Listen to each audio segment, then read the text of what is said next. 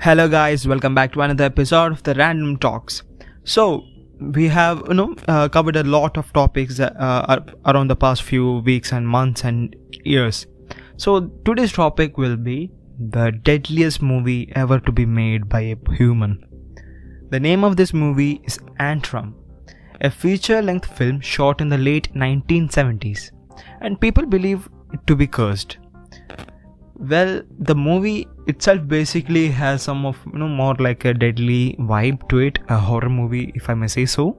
But the the thing that makes it very um, bad or deadly or what make people believe it is cursed is that is the fact that in 1988 a movie theater in budapest that was screening this particular film burned to the ground.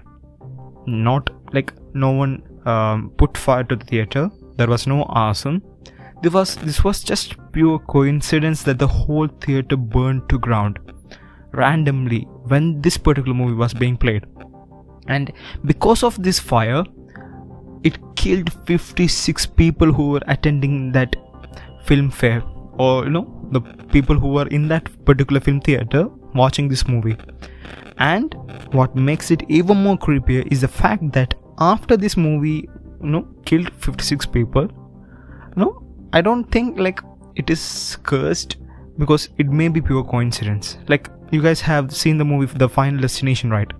So basically, I, I, in my point of view, I believe that was just mere coincidence. But many people believe that it's still an un- unexplained event, which is more likely that the movie is cursed. So, what makes it more believable that the movie is cursed is the fact that after this incident, like no, people thought it was just a mere coincidence and took the movie and se- submitted to many of the film fair um, programmers. And they all died an inexplicable death after receiving it and watching it.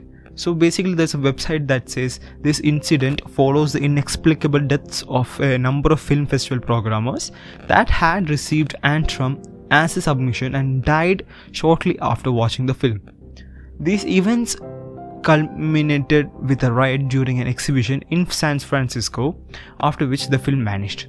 These events have created a belief that watching Antrum will kill you. Like, I don't know if I should call it a superstition or if I should just say that no, people are just being um, precautious against this.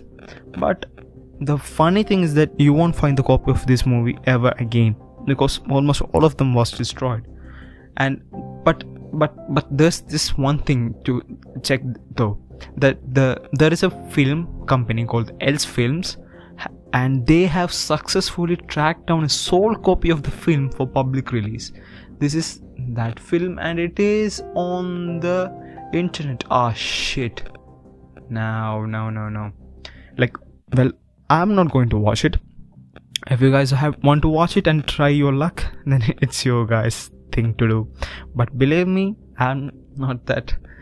I'm not going to be testing that. So yeah.